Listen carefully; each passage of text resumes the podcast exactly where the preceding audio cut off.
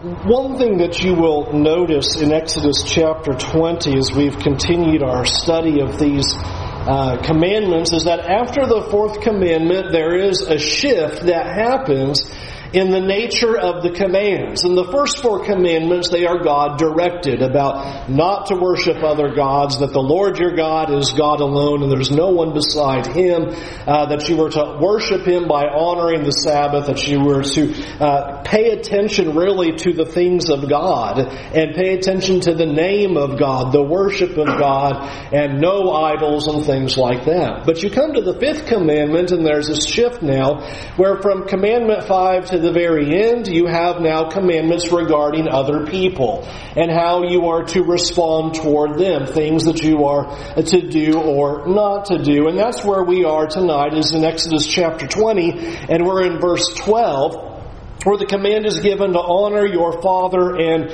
your mother, that your days may be long in the land that the Lord your God is giving you. And so, I think it is interesting just to consider the location of this law in the Decalogue. That I believe it is pretty fascinating that God seems to just go with, okay, now I am the Lord your God, have no other gods before me, make no graven images, uh, do not take my name in vain, and you're to remember the Sabbath day and keep it holy. And the next thing is not, now don't murder, don't steal, uh, don't commit false witness, and then towards the end says, and honor your mother and your father.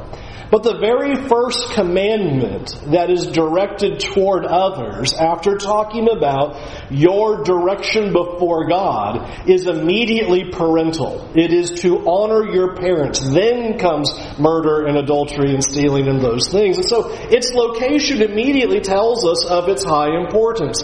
And I think um, for us, when we read this, I think the question that comes to your mind, because it certainly comes to my mind, is well, what does that look like? What, does that mean to honor your parents? And how long lasting is that? What does that entail? And so that's what we're going to talk about tonight is the, regarding this command, what that meant, what that meant for Israel, and then what that means for us as well. To begin with the idea of honoring our, our parents, that throughout the Old Testament, this is worded in a number of ways to help us get a picture of what this honor looks like like. For example, Leviticus 19 and verse 1, the Lord spoke to Moses saying, Speak to all the congregation of the people of Israel and say to them, You shall be holy, for I, the Lord your God, am holy. Every one of you shall revere his mother and his father, and you shall keep my Sabbaths. I am the Lord your God. So in almost a mini restatement of some of the Ten Commandments, notice it's not honor, uses the word here, revere, or an idea of respecting your parents. When you come to the New Testament, we see another way this is looked at. The apostle Paul speaks of it in Ephesians 6 and verse 1 where he says, Children, obey your parents in the Lord for this is right. And then what does he use as the basis of the declaration of children obey your parents? But quotes then from the Ten Commandments. Honor your father and mother. This is the first commandment with a promise that it may go well with you and that you may live long in the land. So here is a picture then of obedience is carried with the idea of honoring. Similarly, in the Colossian letter, you see the Apostle Paul saying the same thing. Children, obey your parents in everything. And, and getting that sense of it is important because I believe we'd recognize there is a way to have obedience that does not honor.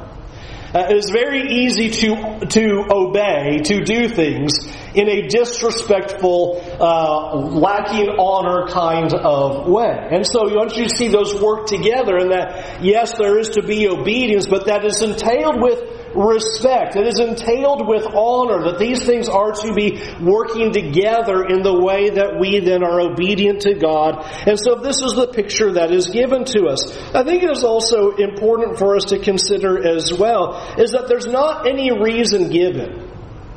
It's just that they're your parents. Honor your father and your mother. Why? Well, he's going to give a, a, reward so that you live long on the land. We'll talk about that. But he just simply, because that's who they are, because that's the position that they command, because it is your father, because it is your mother.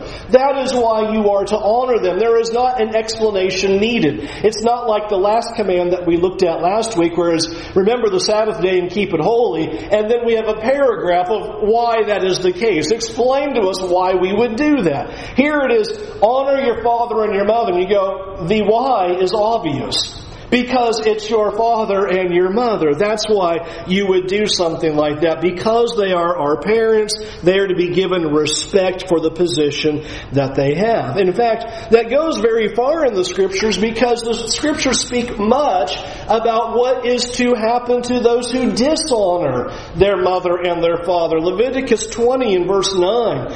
For if anyone who curses his father, or his mother shall surely be put to death. He has cursed his father or his mother, his blood be upon him. Notice there's no explanation of why that's so bad. It just simply says it again. Anyone who curses his father is mother shall surely be put to death. Why? Because he cursed his mother and his father. That's why. It's just the given. You would never do that. They are your parents and they are to be honored and respected. And thus he says his blood be on them. And notice the consequence is not well, okay, you know, a, slap on the wrist and they should go sit in their room for a while and think about what they've said. Death. They'll surely be put to death if it would be uttered onto their lips that they would curse their father or their mother.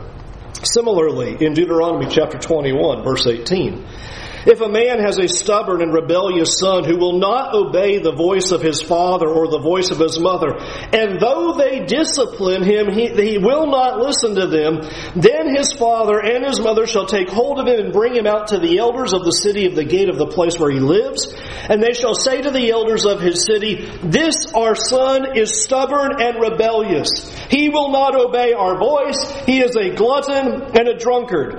And then all the men of the city shall stone him to death with with stones, so you shall purge the evil from your midst, and all Israel shall hear and fear. Notice the same thing.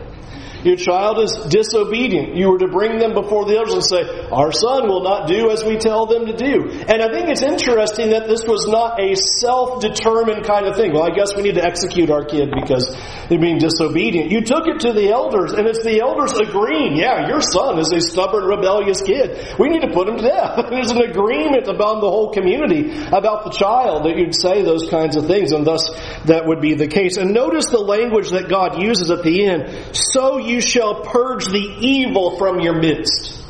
Please hear that. The problem was the child will not listen. And God says, purge the evil from your midst. You're getting a sense of the abomination it is before God, where children do not honor, respect, listen, and obey their parents. God had very obvious then declarations about what was to be done for those kinds of children. And the laws given about what children are supposed to do regarding their parents are pretty, pretty obvious throughout the Old Testament. Things like, obviously, you don't kill your parents. That would not be honoring them. You do not curse your parents, as we see like there in Leviticus. You would not curse, say, something that would be a curse against your parents.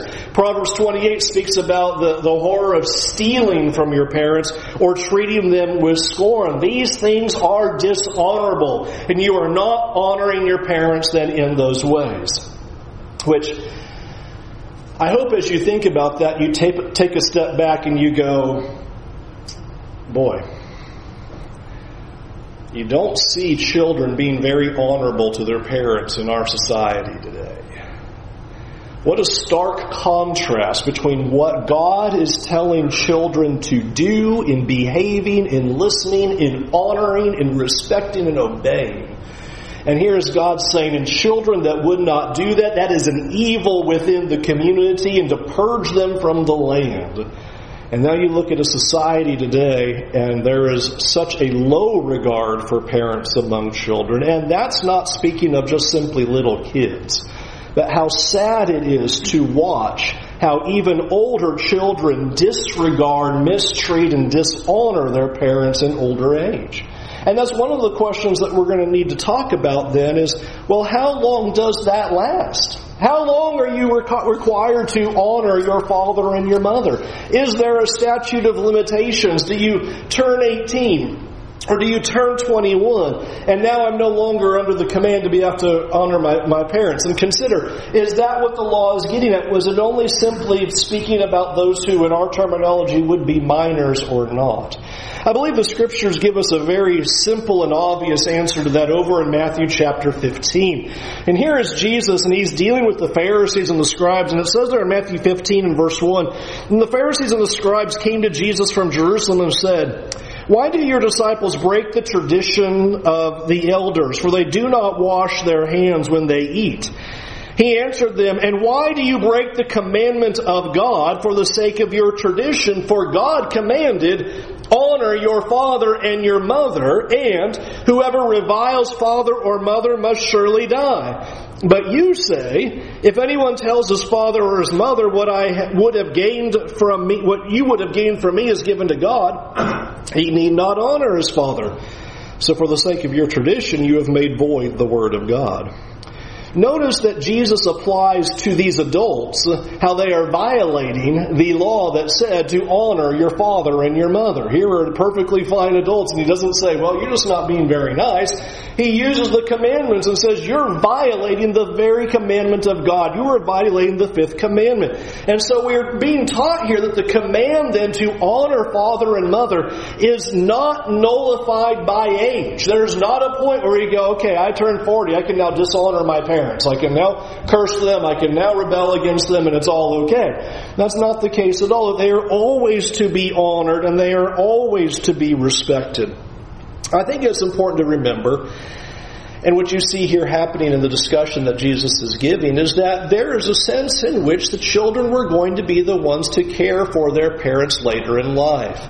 You remember you have in the first century, you're not going to have the older parents now as they're aging being able to turn to some kind of Roman social security and nursing care system.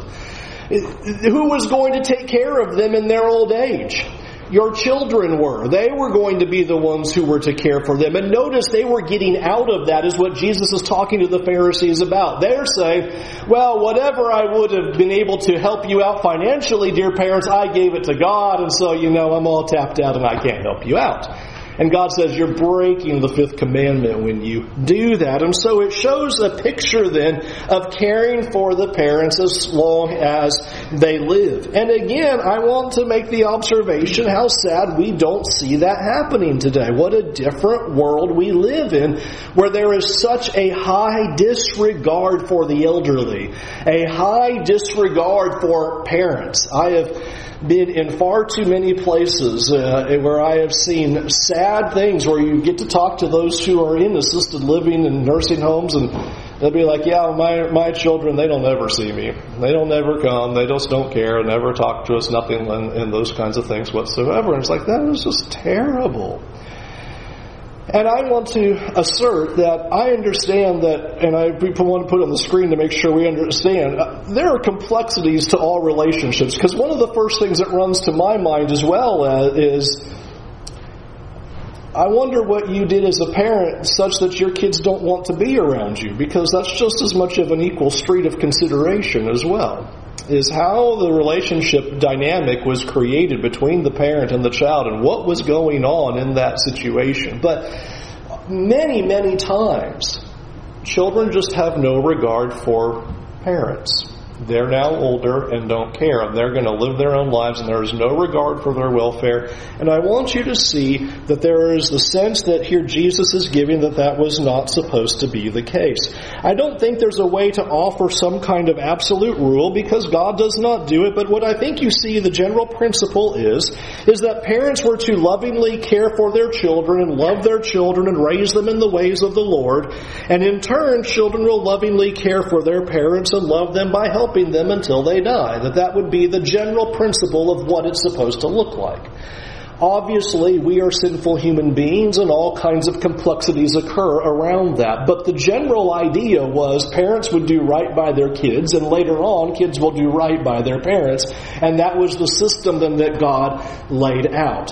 And so this is a picture then of what it looks like to honor our parents. That is not simply we turned 18 and now we have no responsibility whatsoever and say goodbye to all those things.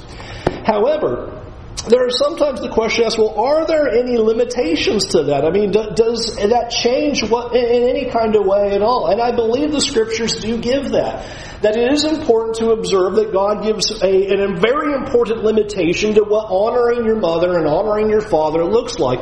In fact, it's the very first command that you see given toward the, the, the man and the woman as they come together. And it's a, a passage that we know very well, Genesis 2.24, Therefore a man shall leave his father and his mother and hold fast to his wife and they shall become one flesh.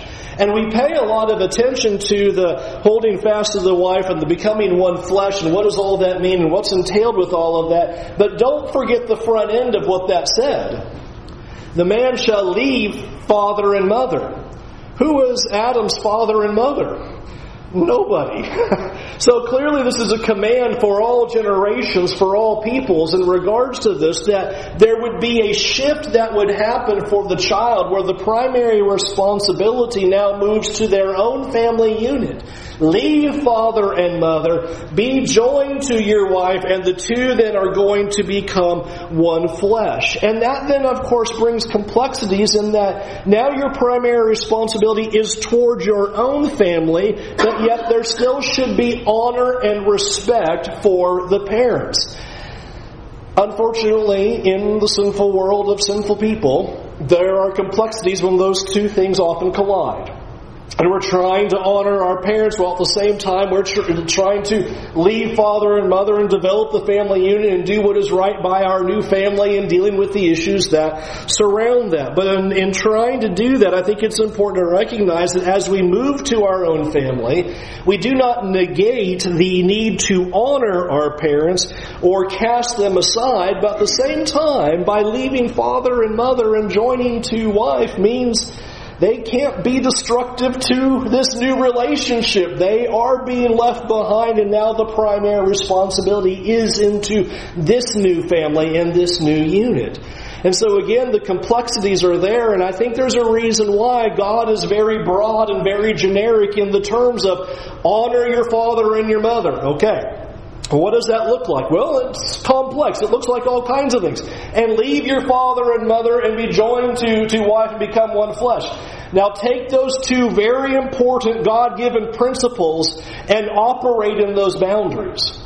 And I think for every parent-child relationship and every marriage relationship, that dynamic looks different based upon certain actions and certain things that happen in life. But the end of the day, to be able to say that you have done what is your responsibility towards your own family first, while at the same time doing what you can that would be honoring and respecting your parents as well and maintaining those two in those proper in that proper order. And so we cannot hurt our own family, but still need to maintain honor and care for our parents as well. And I, I, know many of you, you understand this, that as I teach this, that understanding the complexity of how to apply this is very interesting. Coming from a broken home and all of that, how do you apply all this? I wrestle with these very questions myself, and these are the things that then I want to share with you in that. And recognizing then that not all parties in the relationship act as they ought to act, and we are sometimes left with extremely tough decisions that we have to make about what is best in regards to our parents and what is honorable and right by them, while at the same time leaving father and mother and doing what is best in regards to our own family. Now, I think it is interesting that God doesn't just simply say, all right, well, hope your children one day when they get older, they'll hear this command and they'll figure it out that they'll honor you. It doesn't work that way. In fact, it is important to recognize that it is our concern as parents to teach our children to honor and respect. I found this quotation concerning children very uh, useful. He said, The youth today love luxury. They have bad manners, contempt for authority, no respect for older people, talk nonsense when they should work. Young people do not stand up any longer when adults enter the room. They contradict their parents, talk too much in company, guzzle their food, lay their, lay, uh, their legs on the table, and tyrannize their elders. Sounds like somebody said that today, right? Socrates. Obviously, not a new problem. For over 2,000 years, this is what children have done. It reminds us that we as parents have the responsibility to teach the children to honor and obey and to respect. And I think one of the worst things that you see happening in our culture today is allowing children to do whatever they like their desires rule the family. Or, they order their world around the whims of the children, uh, sparing the rod, spoiling them, doing whatever they please. These are things that are critical problems that, that cause all kinds of issues of why we don't see children being honorable and respectful. They're not in charge. They don't, and also, they don't have a say. You do. You can take in their opinion, but they don't have a say. They're children. They don't know what's best. God taught us that. I don't know what wise guy came along and said that children know what's best because they don't, or that we should let them express themselves because they shouldn't. Because God said that foolishness is bound up in the heart of the child. That means they don't know what's the right way. Their default button is the wrong way. Their decision making is the wrong way.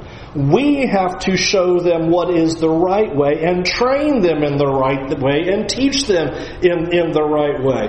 And so children are not going to just wake up honoring their parents. They're not born that way. It doesn't take very long to figure that out.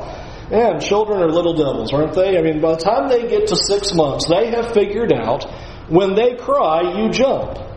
And now you got to start teaching them, hey, hey, hey. You're not in charge around here. When you cry, we don't jump. Uh, you you cry for the right reason. Okay, I'll check it out. But boy, they learn. Little manipulators. That's what I call them. They just start manipulating you left and right. You let them do that, boy, they'll run you all over the place. We have to show as parents that we are the ones that are in charge and that we are not going to allow them to rule the roost, if you will. And I want you to see why God says that. Exodus chapter 20 and verse 12 again. That your days may be long in the land that the Lord your God is giving you. The reason why children need to honor their mother and their father is because there is a promise that is tied to it. That their days may be long in the land that the Lord your God is giving you. Consider what God is saying. If you allow your children to be disobedient, God is telling Israel, I am throwing you out of the land of Canaan. You allow your children to run the house, I'm throwing you out of the land. If they dishonor you and are disrespectful to you, I am taking you out of the land. That is what this covenantal promise is that's being made. In fact, when you read Leviticus 20 and verse 9 that we looked at earlier, as well as Deuteronomy 21 that we looked at as well, these things are described as a covenantal crime. Uh, you have violated what is the very covenant that God has made with you. It is an abomination before God. It is despicable before Him that I would take you out of the land. Purge the evil from the land, is the language He uses. Well, what's He saying? But that you're breaking God's covenant when the children are disobeying, when the children are disrespectful, when they are not honoring. And so this whole picture is given of why you need to do that. And for us, I would hope that the reasoning would be really clear to us why we must insist upon our children honoring and respecting and obeying. It's what God is driving at in this very thing that a life of sin is going to stem from a life of disobeying the parents. And you say, well, why would that be, be the case? Why would that be so, so important? Because children are not going to learn obedience to God and how to respect God if they don't first learn how to obey and respect you. It's really just as simple as that. from the very beginning, as soon as the child is born, the parent becomes the first and foremost representative of what authority looks like. And you must insist upon that authority to teach them that you are the authority and what you say goes, and this is what is right and this is what is wrong. There is no reason to think that there's going to be any kind of respect of God if they do not respect you. Believe me, that's the sense of what 1 Timothy 3 and Titus 1 are getting at with those elder qualifications about men who rule a household well. It's very important that that happens. Consider, if your child does not respect and honor you as a parent, why would they honor and respect the laws of the land? I, believe we're seeing our whole society burning because of this very principle. The reason why cities are in trouble, why we see lawlessness, is because it hasn't been taught to children that you need to honor and respect and obey your parents. So then they turn around and go, why do I have to do what the law of the land says? And now they're getting trouble. Now they're breaking the law. Now they're thrown in prison. Now, all kinds of authority figures will not be then honored or respected. If they're not going to honor you and obey you and respect you, why would they honor and respect the police? Why would they honor and respect the court system? Why would they even honor and respect teachers? From any social level of authority, down to teachers all the way up to law enforcement, why would they ever do what they say if they won't do what you say? You're in their life, and if they disregard you, why would they have any regard for a stranger who comes along and says, I possess authority? But even more so, if they will not honor and they will not respect you, they just simply will not honor and respect God. You are the one who is teaching them authority. You are the one that's instilling to them, when I say it, that's the way it goes. Because guess what? That's how God operates. God operates with, this is what you do, and this is what you don't do. And if you do these things, you will live, and if you don't do these things, you're going to die. And you must instill that into your children right away, right away with your own words so that when you come along and teach them the Word of God, they understand what that concept means. Otherwise, they're going to come to the Word of God and go, Well, I got away with everything with you ever said. You never enforced any of your rules and your laws, so God's the same way, right? And of course, we have a whole society of people who treat the Bible that way, don't they? Well, does God really care if we do? Oh, it doesn't really matter what God says. I think we should do this as if God wanted our opinion. But that's where we're at in society. It stems back to this very thing. If your children are not honoring, respecting, and obeying you now, and I put in parenthesis, I mean, they're not infants. I don't care what their age is. He's, uh, there's a toddler, they're a preschooler, they're an elementary school kid, they're a preteen, they're a teenager. I don't care what their age is. As long as they're not those like first four months, past infant stage, they better be doing what you say.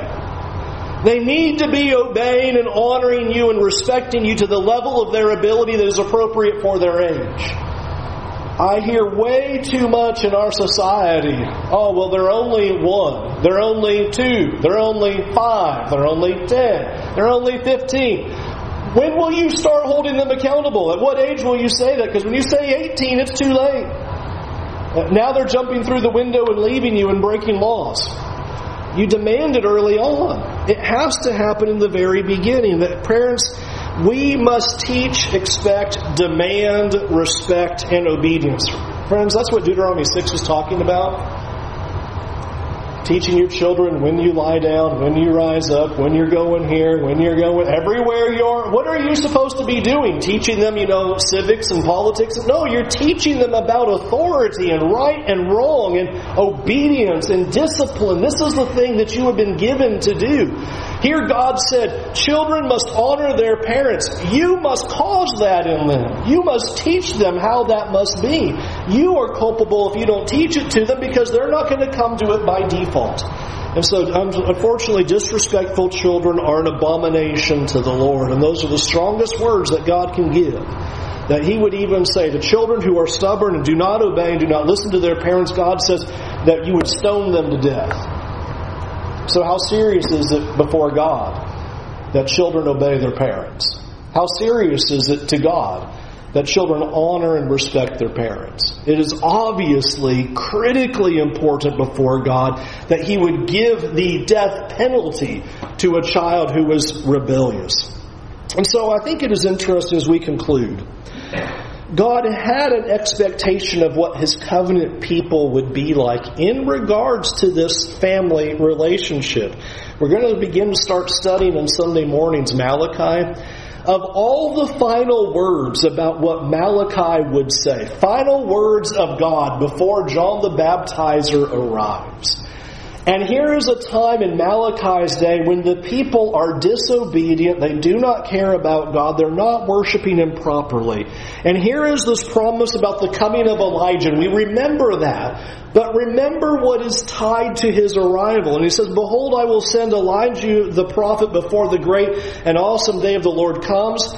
And he will turn the hearts of the fathers to their children and the hearts of the children to their fathers, lest I come and strike the land with the decree of utter destruction. Do you hear the honor your father and mother echo of that fifth commandment in what is being said right here? Because that ending is the same as the ending of the fifth commandment, so that you will live long in the land you need to respect one another and honor one another and turn your hearts to one another, lest I come and strike the land with destruction. It is a picture then of a new covenant community when Christ comes. Of parents who will train their children the way they ought to go and lead them in the way of righteousness and show them the path of godliness and children who will honor and respect that and will have their hearts turned to the parent and obey what the direction of their father gives. Here is Malachi saying that's what's going to happen, and if it doesn't happen, there's judgment that's going to follow with it. Parents do not allow disobedience. Can I stand on my head, emphasize that exclamation point, underline it, bold it, highlight it, and circle it? You never allow disobedience. Does God allow it? You are the first and foremost representative of what authority means to the child. You cannot allow it to happen. I know. I'm just as tired as you at night. I don't want to get up. I don't want to have to deal with it. I don't want to mess with it. I understand all those feelings and I feel all the same things. But it is required if we are going to save our children from future spiritual destruction that we do not allow disobedience so that they understand what that means before their God. That means for us then as parents a constant godly instruction plus consistent discipline merged together. Those two have to be side by side constantly godly instruction, teaching out of your mouth and through your actions. Here's what we do. Here's how we live. This is where we go. This is what living for God is all about. While at the same time disciplining with, with training, whatever is required to be able to teach them this is what is right, this is what is wrong. Dis- disobedience will not be allowed and your obedience will be rewarded. Train, discipline all along the way and that was what God was saying is the picture of how there would be this relationship so that you will honor your parents in a lifelong way. All of the adults in the room hated the discipline when they were kids. And now can be older and appreciate. I understand what they were doing. You're not called to just be their friend. You have to be their parent and you have to teach them the right way. And they will become teenagers and hate your guts for it, and then their brain will actually kick on, and then they'll love you later on for it. well, this is what God has called us to do. Honor your parents, a lifelong calling that we have been given to be able to be obedient before our God. Children, obey your parents, for this is right. Amen. And the uh, command of honor your father and mother is the basis behind it. We're going to sing a song. We invite you to come to Jesus.